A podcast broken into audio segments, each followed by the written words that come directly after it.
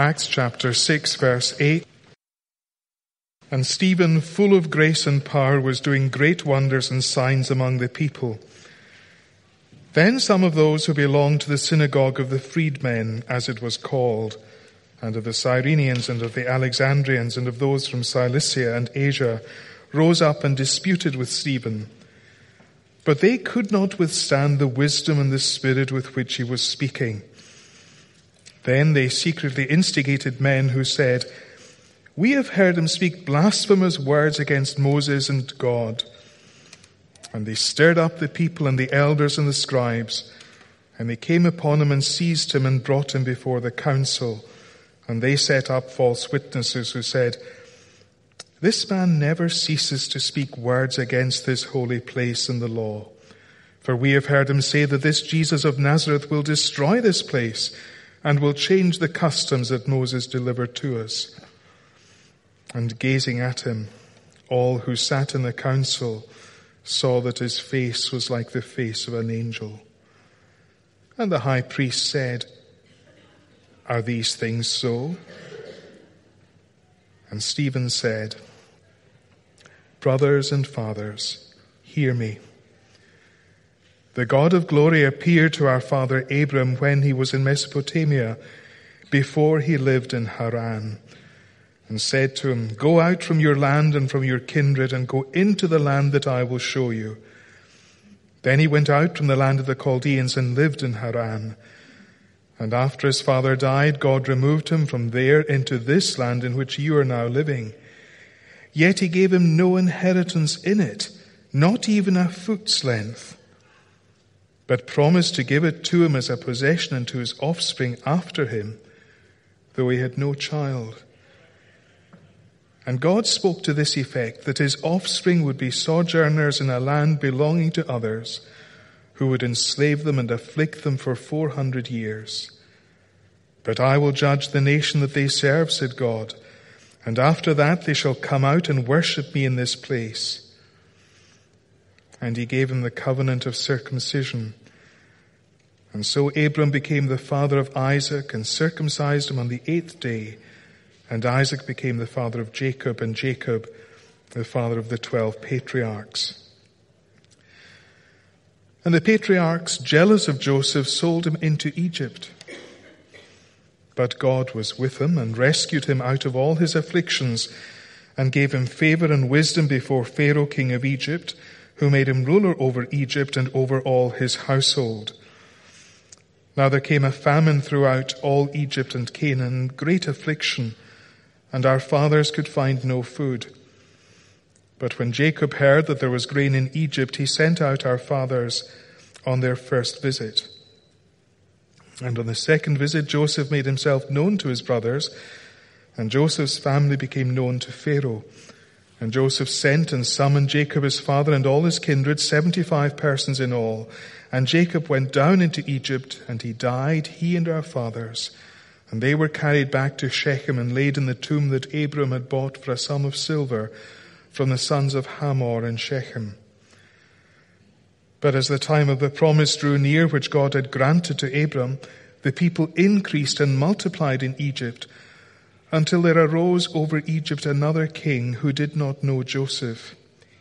He dealt shrewdly with our race and forced our fathers to expose their infants so that they would not be kept alive. At this time Moses was born, and he was beautiful in God's sight.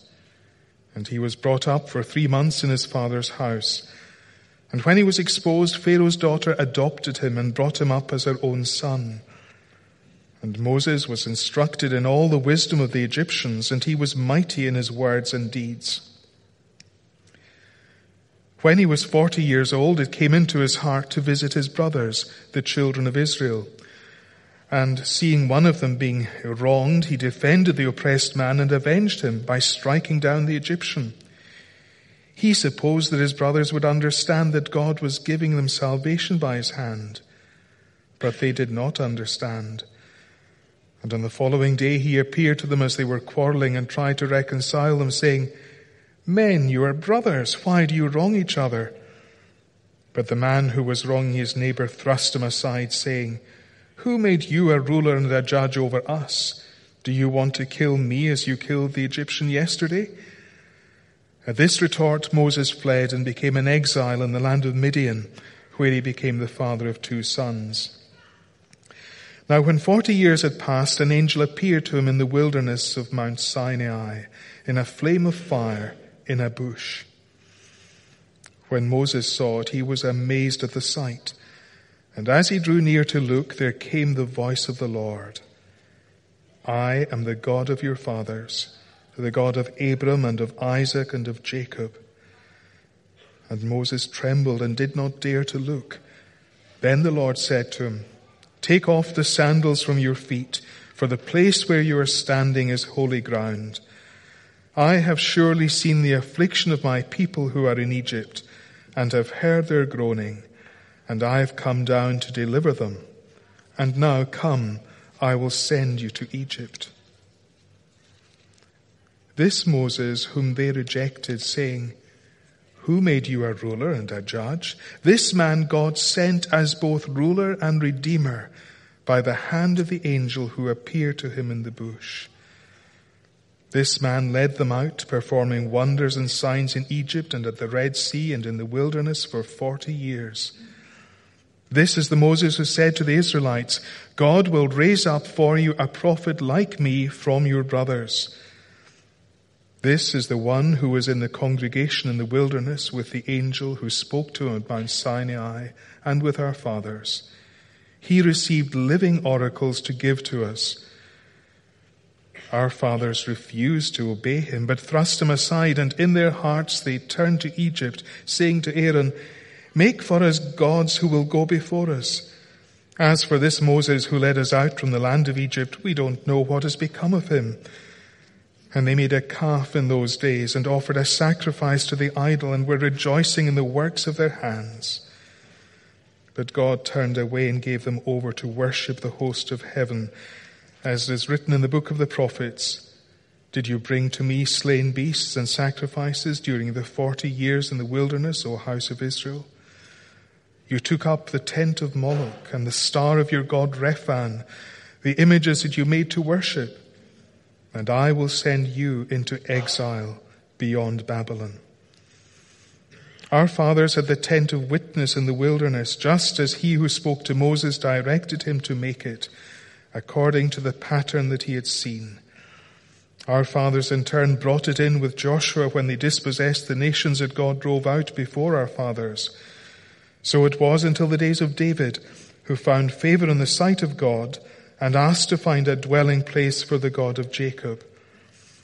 But it was Solomon who built a house for him. Yet the Most High does not dwell in houses made by hands, as the prophet says, Heaven is my throne and the earth is my footstool. What kind of house will you build for me, says the Lord? Or what is the place of my rest? Did not my hand make all these things? You stiff necked people, uncircumcised in heart and ears, you always resist the Holy Spirit. As your fathers did, so do you. Which of the prophets did your fathers not persecute? And they killed those who announced beforehand the coming of the righteous one, whom you have now betrayed and murdered. You who received the law as delivered by angels and did not keep it. Now when they heard these things, they were enraged and they ground their teeth at him. But he, full of the Holy Spirit, gazed into heaven and saw the glory of God and Jesus standing at the right hand of God. And he said, Behold, I see the heavens opened and the Son of Man standing at the right hand of God. But they cried out with a loud voice and stopped their ears and rushed together at him. Then they cast him out of the city and stoned him. And the witnesses laid down their garments at the feet of a young man named Saul.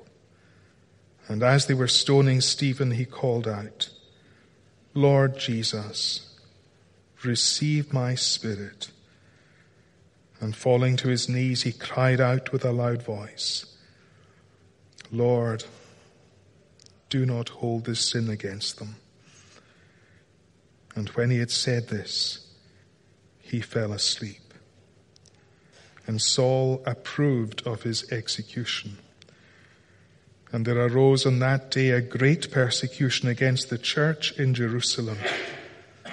And they were all scattered throughout the regions of Judea and Samaria, except the apostles. Amen. And may God bless to us that reading from His Word.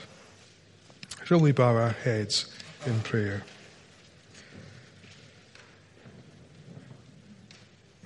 May the words of my mouth and the meditations of our hearts be acceptable in your sight, O Lord, our strength and our Redeemer. Amen. Already in our studies in Acts, we've seen a pattern emerging. We've seen how the church has been growing as people are converted to Christ. But at the same time, the church has begun to face opposition, growth and opposition. In this morning's passage, we see that opposition intensifying as we're introduced to the church's first martyr, the first Christian to die for his allegiance to Jesus. The Greek word martyres, which gives us our English word martyr, basically means witness. Christians are all called to be martyres, witnesses in that sense. But the word came to be used particularly of Christians who witness to the point of death. Stephen was the first such martyr, and there have been countless other Christians down through the centuries who have died for their faith in Jesus. We have a long passage to cover this morning, but I'll try not to overrun. You will see from the service sheet you were given as you came in that I'd like to highlight four things. First, the man. What kind of man was Stephen. Secondly, the charges. What was he supposed to have done? Thirdly, the defense. How did Stephen defend himself before the Jewish religious court, the Sanhedrin? And fourthly, the outcome. What was the result? The man, the charges, the defense, the outcome. First of all, then, the man. Stephen is first mentioned in the passage we looked at last week. We saw how a dispute arose in the Jerusalem church between Aramaic speaking Palestinian Christians and Christians who had lived in other parts of the Mediterranean, uh, Mediterranean world and who were more comfortable speaking Greek. The Greek speaking Jews or Hellenists complained that the widows in their community were losing out when food was being distributed to the needy. The apostles wanted to address the issue, but they recognized that their priorities were the ministry of the word and prayer. And so they suggested that seven men be appointed to oversee the daily food distribution. And one of these men was Stephen. Stephen is described in verse 5 of uh, chapter 6 as a man full of faith and of the Holy Spirit. Stephen clearly had administrative gifts. But as well as that, he was a respected Christian with a strong faith and a deep spirituality. We often tend to think, don't we, of spiritual roles in the church as being superior to more practical roles. But the fact that Stephen had a very practical role and yet was an eminently godly man challenges such notions.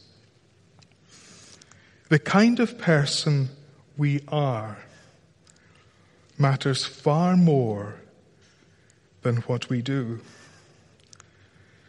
And it's also the case that whatever our role in the church is, whatever we do, our greatest contribution to the life and witness of the church is to be godly.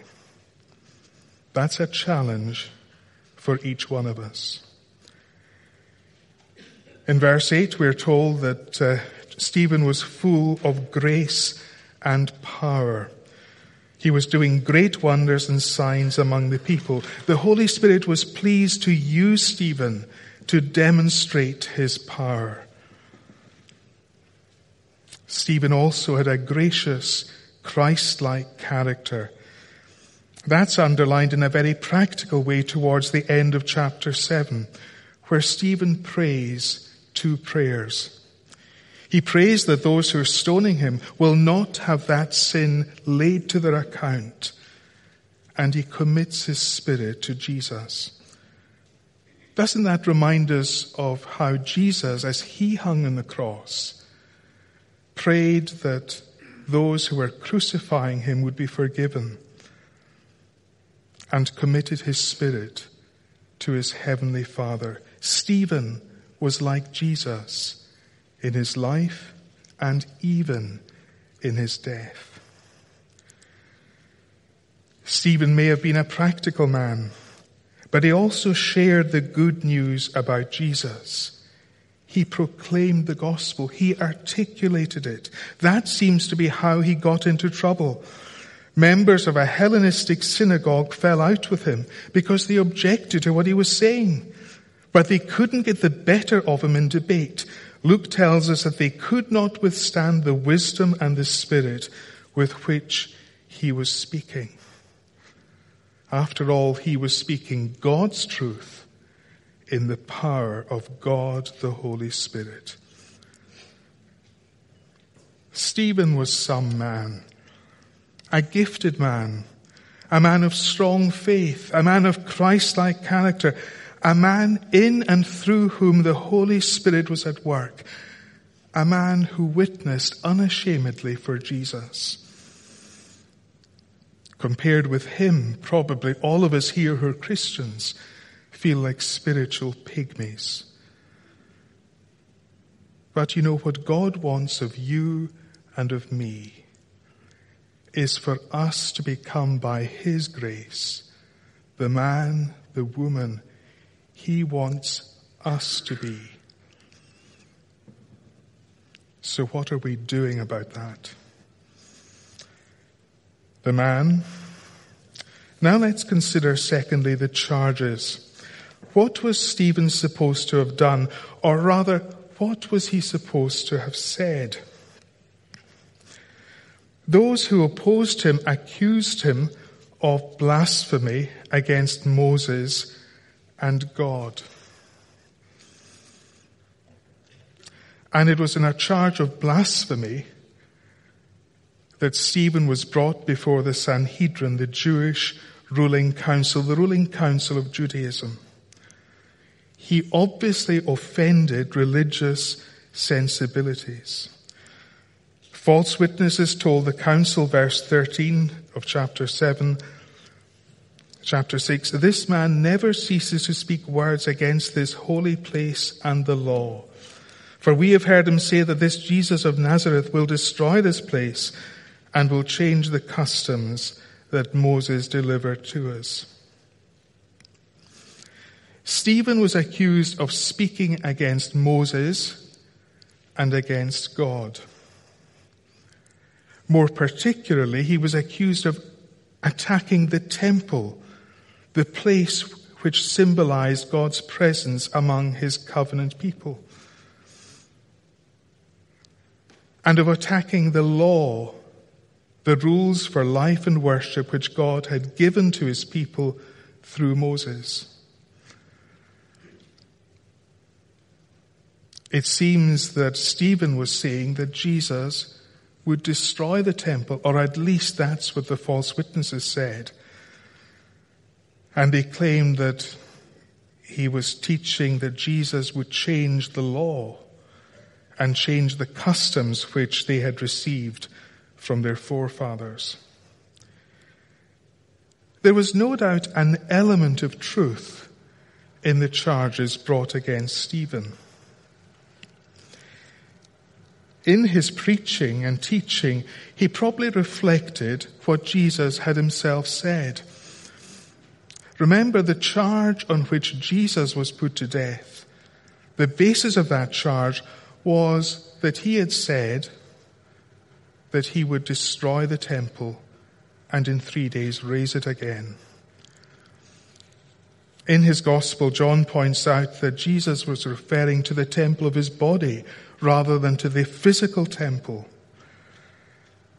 But it's interesting that Jesus was using temple language of himself.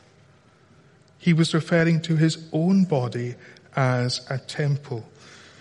And elsewhere he said, one greater than the temple is here. Jesus taught that he was the one who fulfilled all that the temple stood for. And with his coming, the temple was effectively superseded. From that point on, the focal point for meeting God would no longer be a place, but a person. Stephen understood that. He appreciated that Jesus superseded the temple. Similarly, as regards the law of Moses, Stephen probably taught that the law was now fulfilled and superseded in Christ. For example, all the sacrifices that were prescribed in the law were no longer required because with Jesus' death, a once for all sacrifice for sin had been made. The era of law had gone. The era of the new covenant had been inaugurated.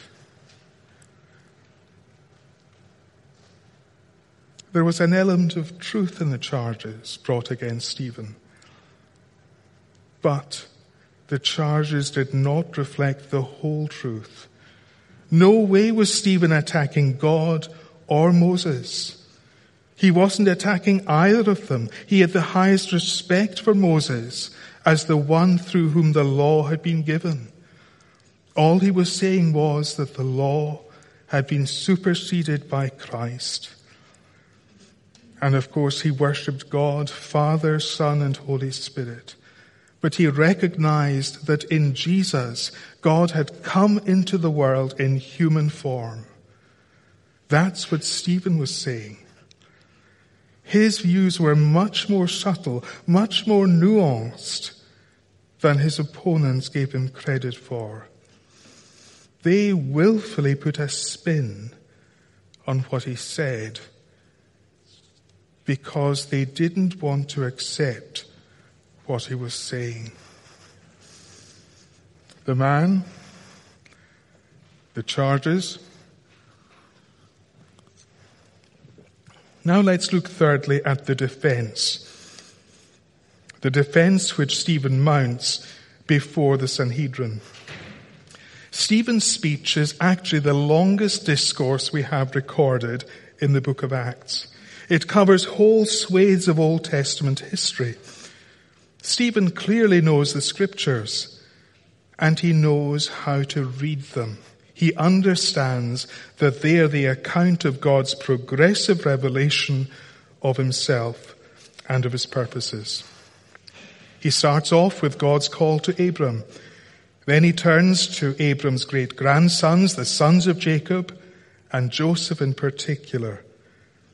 He then speaks at length about Moses the great deliverer of God's people, before touching on the early period of the, the monarchy. In this selective recital of Old Testament history, Stephen is addressing the two issues of which he has been charged. He addresses God and the temple on the one hand, and Moses and the law on the other. Let's look first of all at the issue of God and the temple. Stephen demonstrates to his hearers that for much of their history, the Israelites had no temple. Indeed, the God of glory, as Stephen calls him in verse 2, was not tied to any physical location. He appeared to Abram, first of all, in the land of Mesopotamia. He appeared to him later in Haran, another far flung location.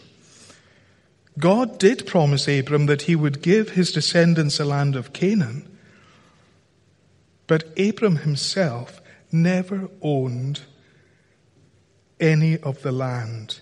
He owned no part of it, verse 5, not even a foot's length. Despite being the greatest of the patriarchs, Abraham had no personal stake in the promised land.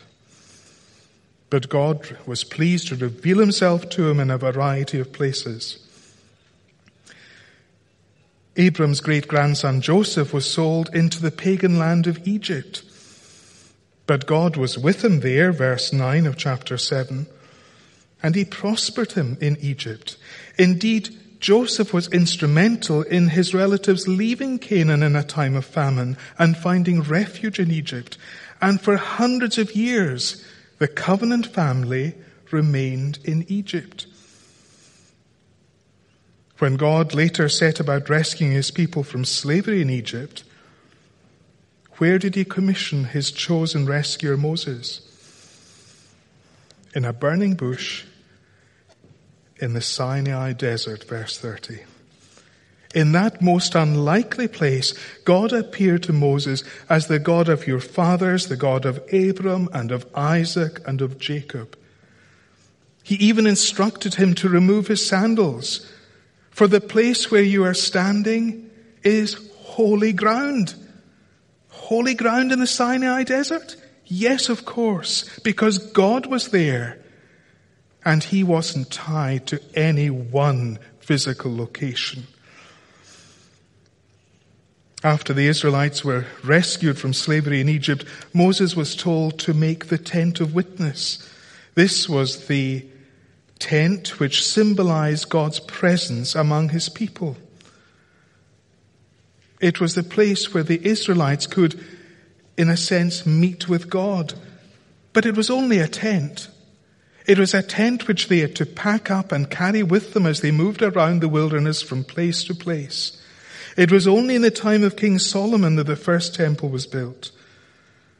But not even the temple, however splendid it was, could really be God's house. Look at what Stephen says in verse 48 of chapter 7. The Most High does not dwell in houses made by hands. As the prophet says, Heaven is my throne, and the earth is my footstool. What kind of house will you build for me, says the Lord, or what is the place of my rest? Did not my hand make all these things? Do you see what Stephen's saying? He's saying that God isn't confined to any physical location. He's the God of the whole earth. Not even the God-given land of Israel, the promised land, is essential to his worship. For much of their history, the covenant people had little or no stake in the land.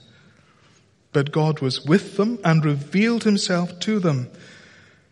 And even when the temple was built, it was no more than a symbol of his presence. How could an infinitely great God be confined to an earthly building? Stephen's hearers needn't be disturbed if with the life, death and resurrection of Jesus, the temple is superseded. It was only a temporary provision at best. The other issue which Stephen addresses is that of Moses and the law. What does he say about that? Well, first of all, he reminds the Sanhedrin in verse 8 of chapter 7 that God gave Abram the covenant of circumcision. Circumcision was the physical mark of belonging to God's covenant people. It predated the Mosaic law, but the law reinforced the practice and it became an integral part of law keeping. Those who were marked with a covenant sign were expected to live in accordance with covenant standards. In verse 38, Stephen refers to the actual giving of the law. He says that Moses was in the congregation in the wilderness with the angel who spoke to him at Mount Sinai and with our fathers and received living oracles to give to us. But while Moses was on Mount Sinai receiving the law, what were the Israelites doing? Verse 40. They were asking Aaron to make gods for them to lead them through the desert. And in response, Aaron had a golden calf fashioned for them to worship.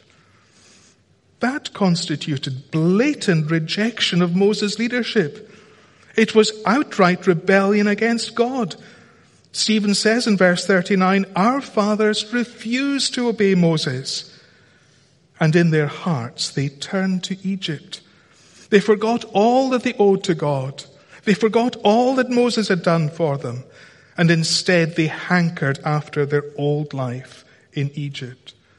Well, Stephen says, that's how much our ancestors rated Moses. That's how much they rated God's provision of the law. And that wasn't just an unfortunate blip in Israelite history. Down through the centuries, again and again, they had defied God and the message he brought to them through his prophets.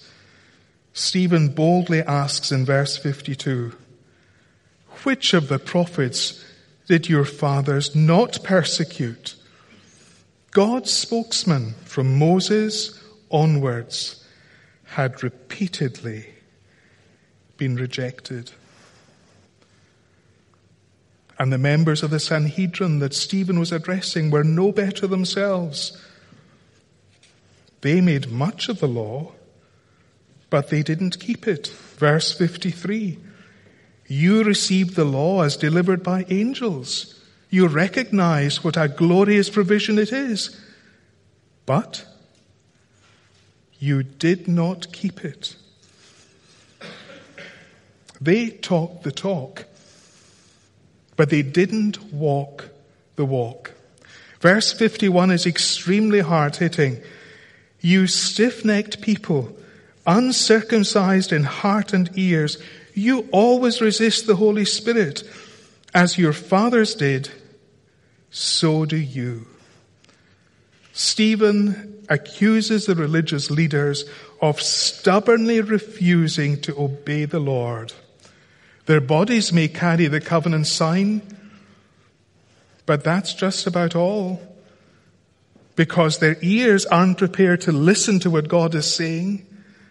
Their hearts are not submissive to Him. And at bottom, they resist the Holy Spirit. Stephen pulls no punches. We may find what he says here almost shocking in its directness, and I don't suggest this is the kind of language we should use at the school gate or in chatting to our colleagues. But we need to remember that Stephen here is speaking in the power of the Holy Spirit. And he's addressing men who claim to know the scriptures and more than that, claim to know God. Their problem is not ignorance. It's a willful refusal to live up to what they know. Stephen exposes the Jews' hypocrisy in accusing him of undermining the law. They and their ancestors have done no more than pay lip service to the law. More than that, they have failed to see that Jesus is the one to whom the law and the prophets pointed. Moses was a great man, but hadn't he foretold the coming of an even greater prophet? Verse 37. Moses said to the Israelites, God will raise up for you a prophet like me from your brothers. The later prophets had made similar predictions. They announced beforehand the coming of the righteous one. But what had the religious leaders done to the righteous one when he came? They had betrayed and murdered him. Not only did the religious leaders keep the law fitfully at best, the whole point of it was lost on them. They missed its focus on Jesus.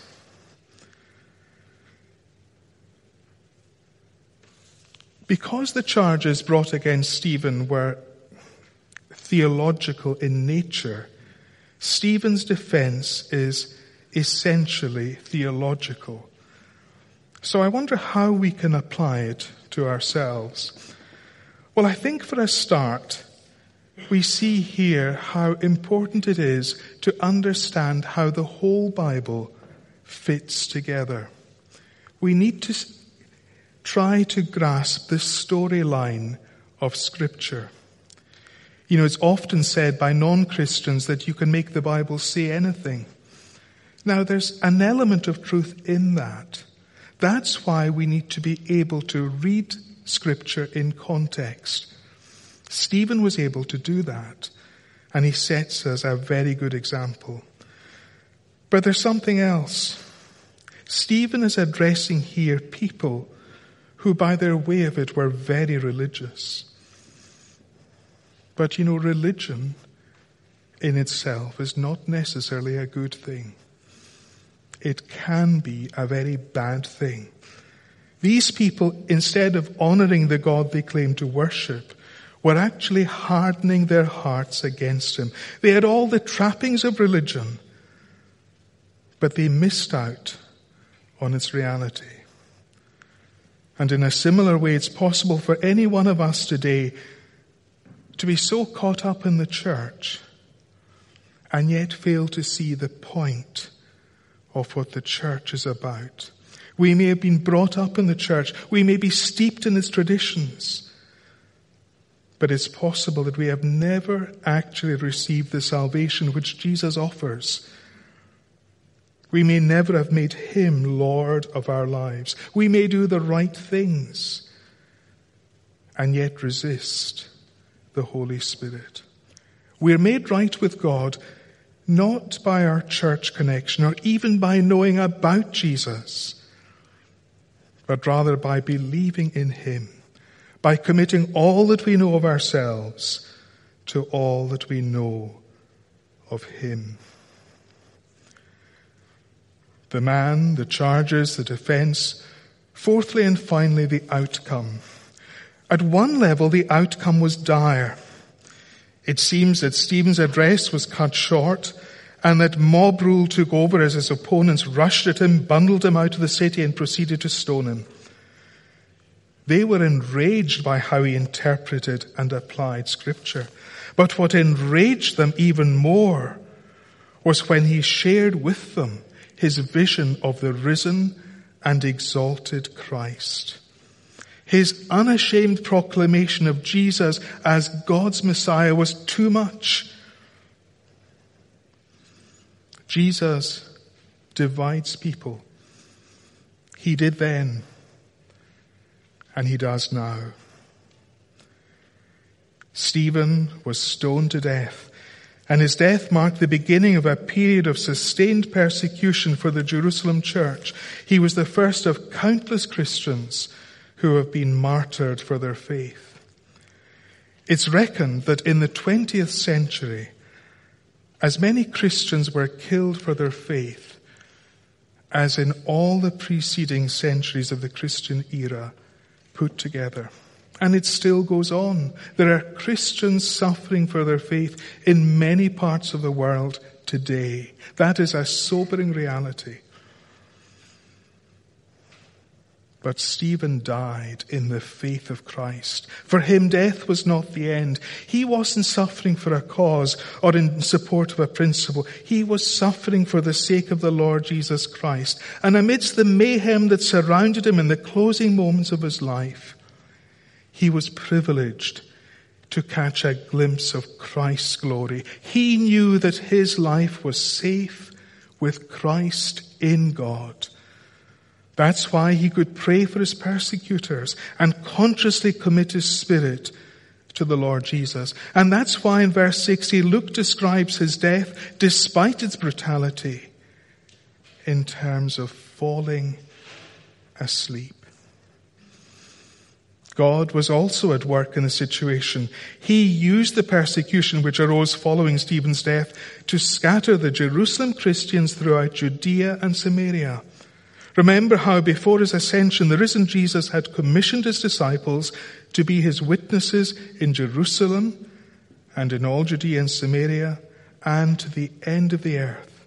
Now that began to be fulfilled as those who had become Christians in Jerusalem fled to the surrounding countryside and further afield.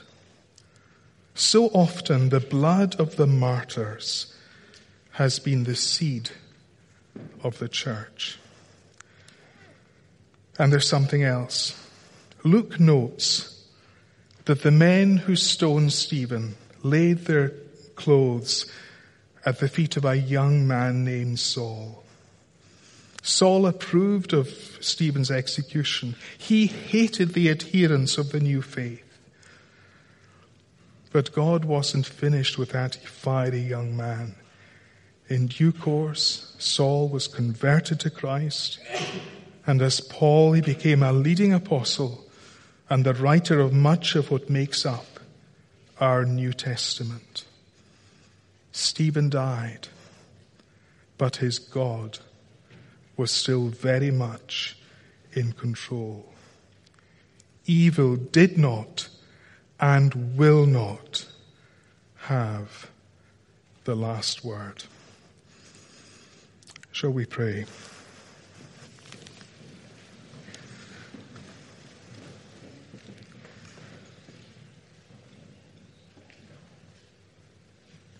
O oh Lord, we thank you for those down through the centuries who have witnessed for the Lord Jesus, even at the cost of their lives, and so have ensured that the gospel is, has been passed down to us today. We pray very especially for those who are suffering for their faith. Even now, we ask that you would give them great grace, grace to match their need. And for ourselves, we pray that we may value the gospel and that we may seek to live in accordance with it. May none of us fail to see the reality of the gospel May we commit ourselves to the Lord Jesus as the one who fulfills the prophecies of the Old Testament, the one to whom the temple pointed, the one in whom the sacrifices of the law were fulfilled. We ask it in his name. Amen.